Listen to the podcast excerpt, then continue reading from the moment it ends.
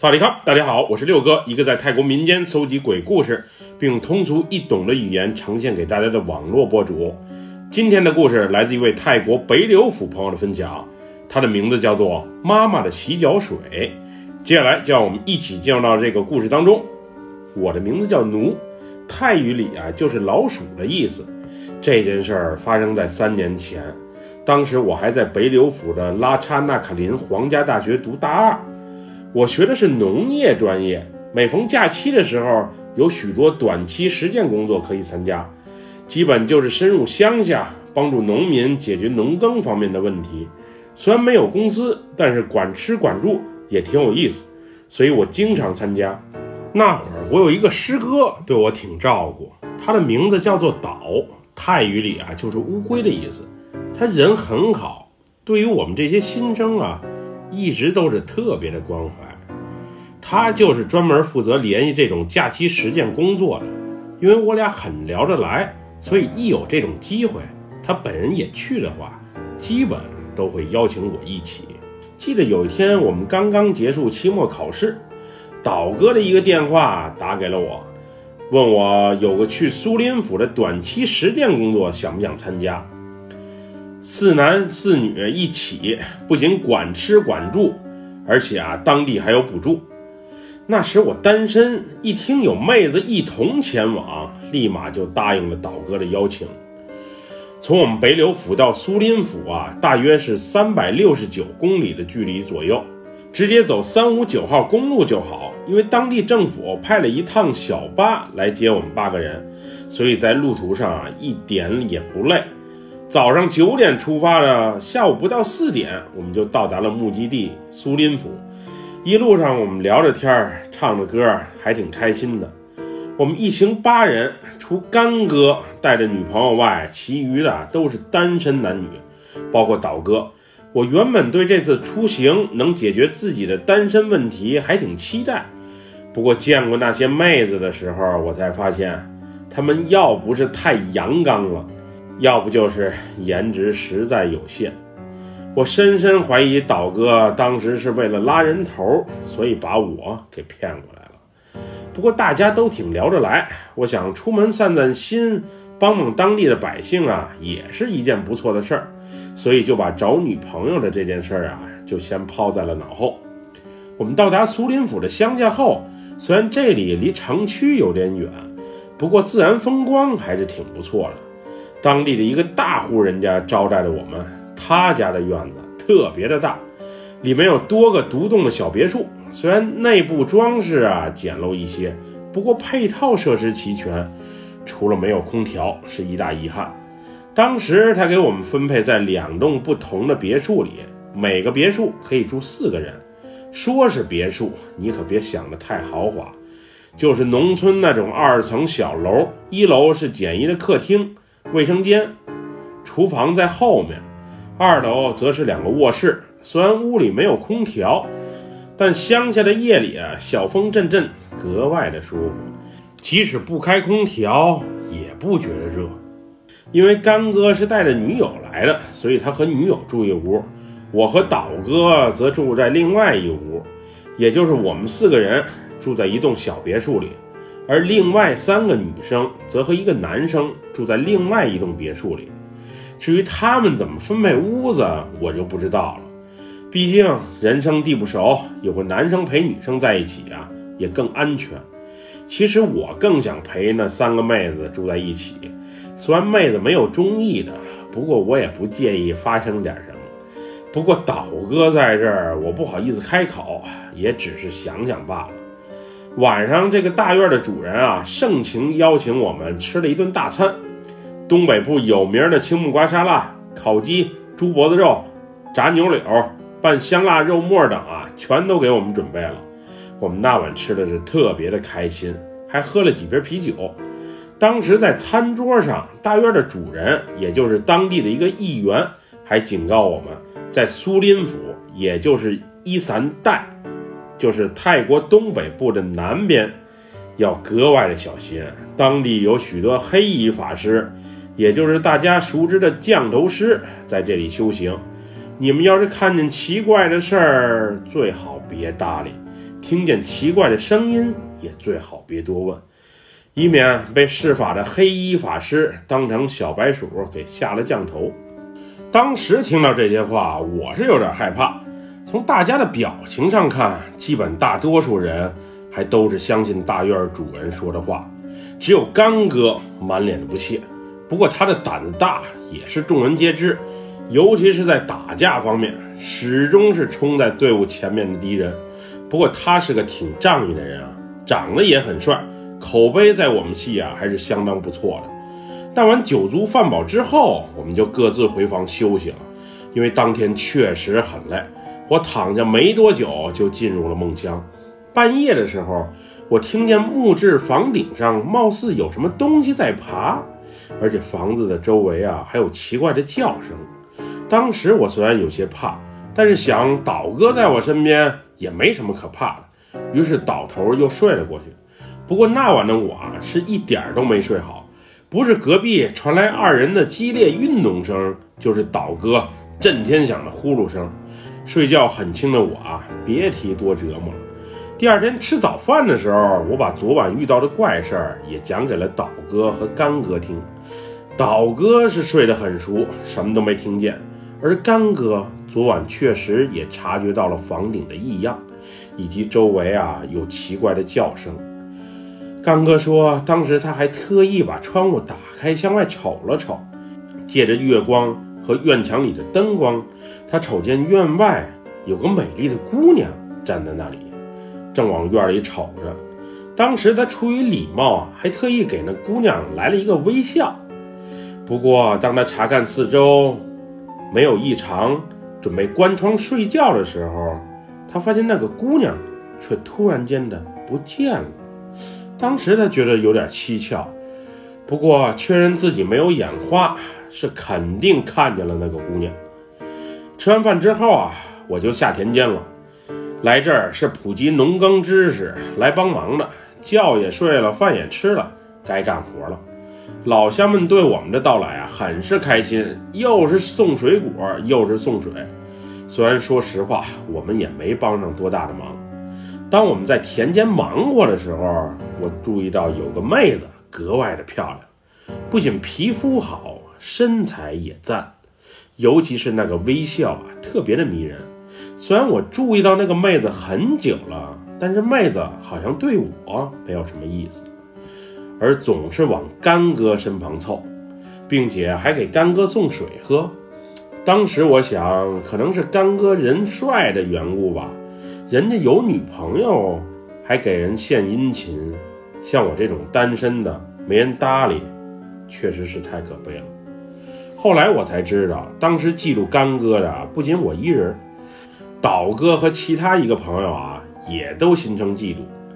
主要是那个妹子确实不错，比同行的女同学要好不少。午饭的时候，干哥还和我们吹嘘，对他献殷勤的妹子就是他昨晚看见的那个姑娘。估计是因为昨晚自己迷人的微笑征服了他。导致那个妹子今天啊，对干哥是如此的热情。干哥胆子也大，女朋友就在身旁，还这么说话。此时我们都能看得出，虽然他女朋友脸上挂着笑容，而且还满脸不在乎的样子，可是内心深处肯定是特别生气。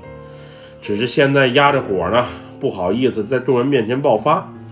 下午干活的时候啊，我们都能看得出。干哥已经有点心不在焉了，那会儿他总往妹子身边凑，俩人眉来眼去的，最后把干哥女朋友都气跑了。晚上大家一起吃饭的时候，干哥还是恋恋不舍的说着那个叫 Pim 的妹子。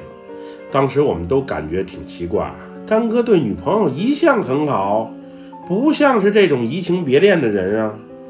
岛哥还开玩笑说：“人家给你一瓶水，你就陷进去了。你喜欢的话，就去找他呀，总念叨什么？”这时，干哥的女朋友终于忍不住了，朝着干哥吼了一句：“是的，我就是喜欢他，我还想和他在一起呢。”干哥也恶狠狠地回了一句。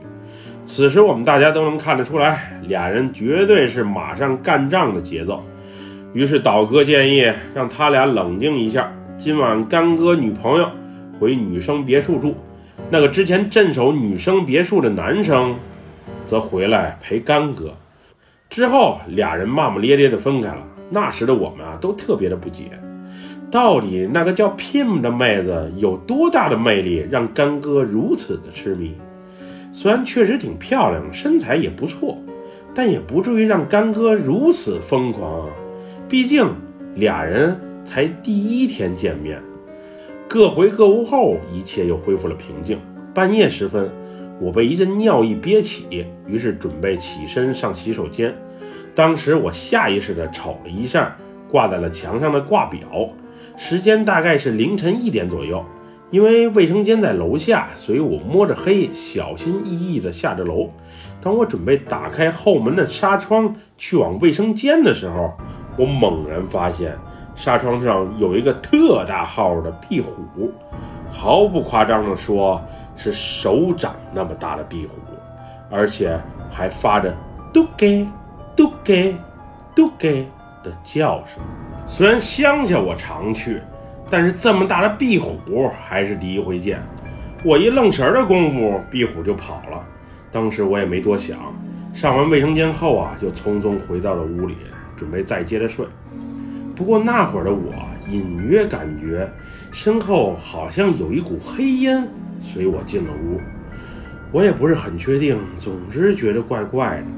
当晚还有个小插曲，就是与干哥同住一屋的男生来敲我屋门，说干哥整晚叫着那妹子的名字拼拼拼并且瞪着大眼睛，怎么也不睡。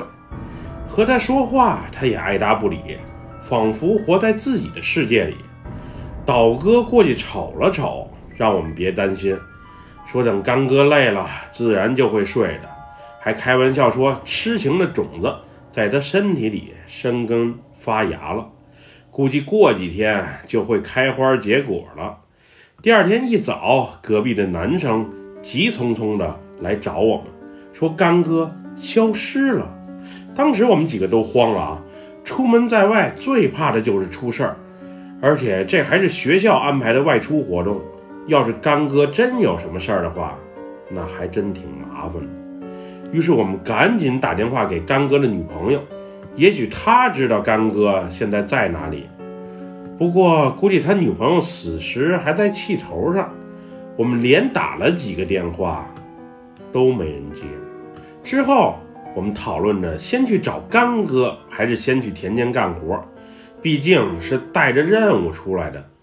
最后岛哥决定以大局为重，先去田里干活吧，然后再找干哥。毕竟是乡下，干哥对这里啊人生地不熟，也不会乱跑了。估计是找那个叫 Pim 的妹子去了。昨晚念叨了人家一晚上，可能是太想人家，去找人家了吧。于是我们吃完早饭后呢，简单收拾了一下，就去了田里。没想到我们刚到田里，就看见了干哥和那个叫 Pim 的妹子粘在一起。当时干哥的女朋友啊也看见了这一幕，直接转身就走了，并扬言一刻也不想在这里待了，马上就收拾行李回北柳府，坚决分手。哎，我们一看这架势，赶紧跑到干哥身边劝他。不过此时的干哥却满不在乎，你们爱咋地咋地，我什么都不管，只求和 Pim 在一起就好。这时我们也没辙了。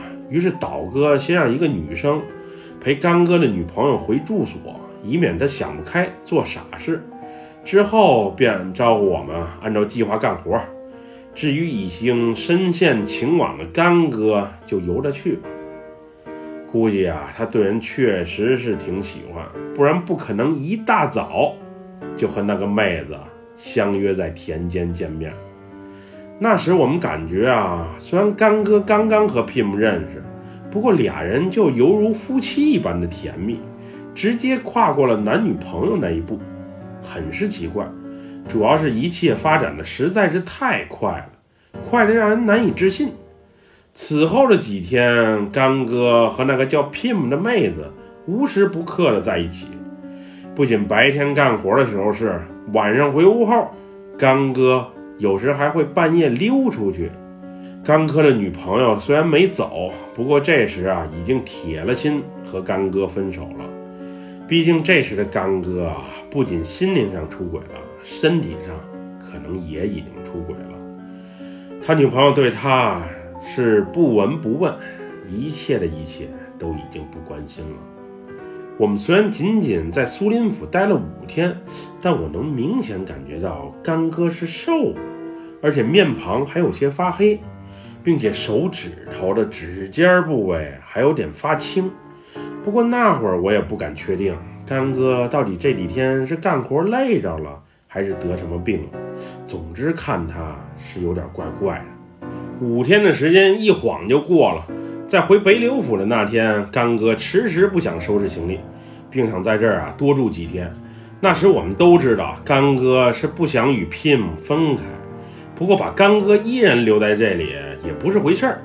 况且这几天干哥的表现实在是太蹊跷，于是我们决定先给他骗回去。岛哥让干哥先回去，然后请父母也来苏林一趟。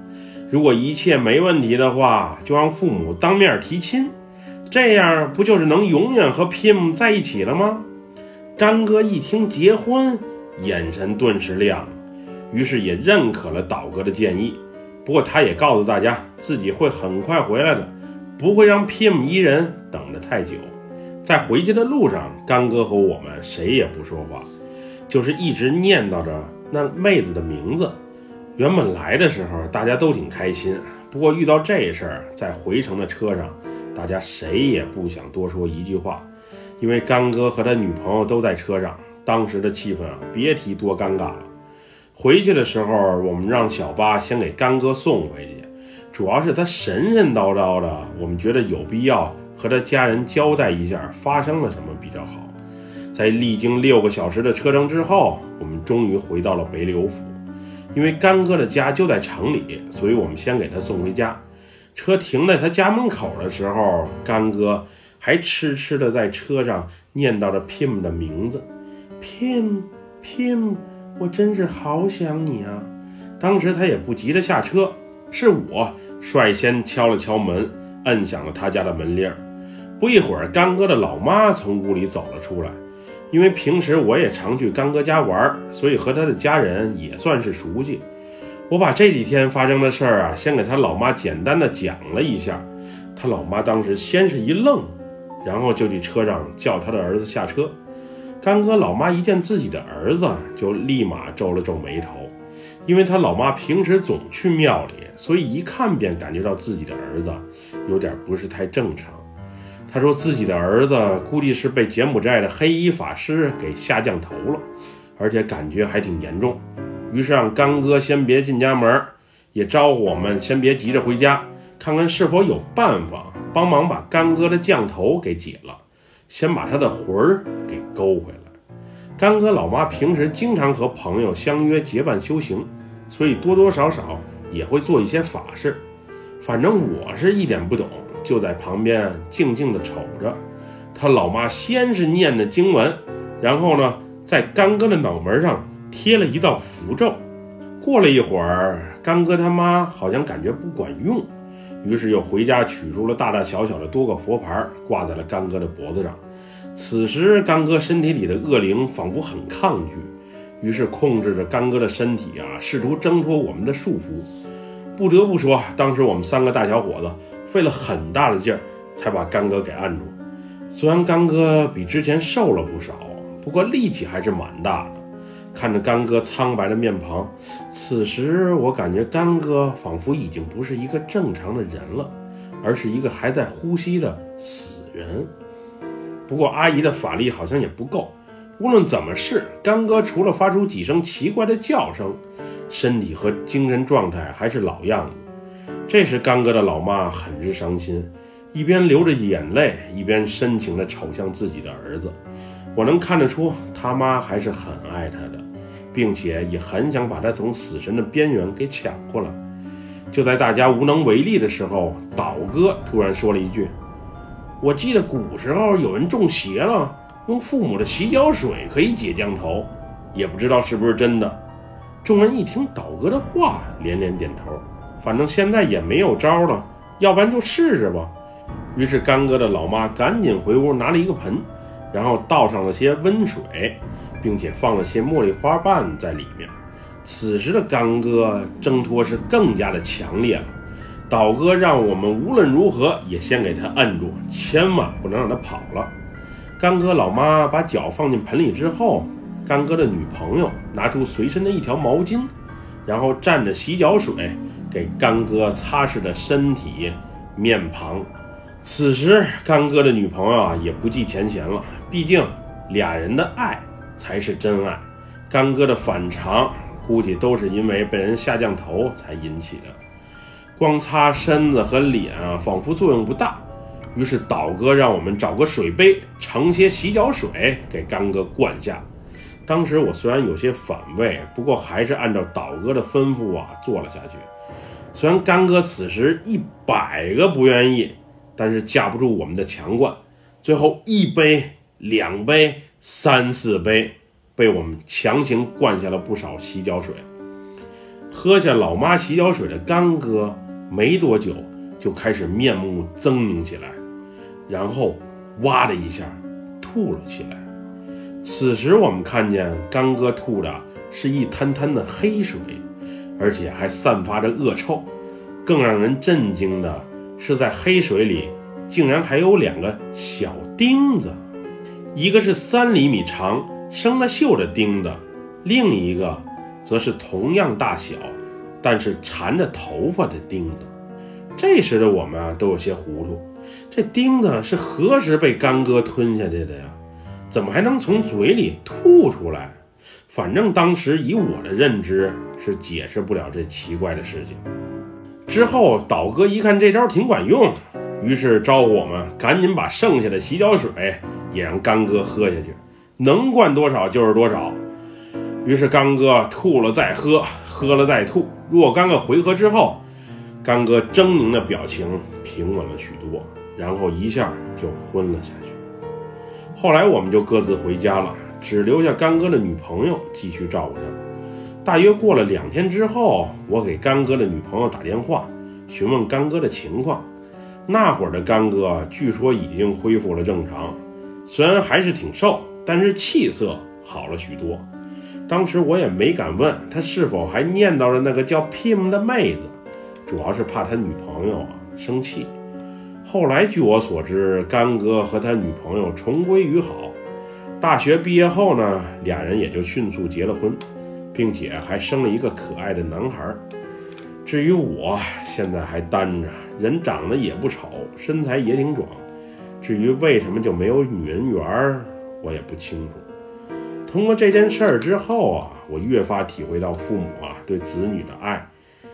是无私的，那盆充满爱的洗脚水都如此的有魔力，我们真应该珍惜与父母在一起的美好时光。估计我回头也喝喝父母的洗脚水，没准单身多年的魔咒也能被破解吧。不过我也就是想想，但是试一试的勇气还真没有。至于那个叫 Pim 的妹子，她到底是谁，又是如何迷住了干哥？那就不得而知了。干哥没有主动提起，我也就没好意思问。总之，这事儿是挺蹊跷的。本期故事就和大家分享到这里。喜欢六哥故事的朋友，别忘了给六哥点赞和关注啊！咱们下期节目再见，我们俩拜拜，萨瓦迪卡。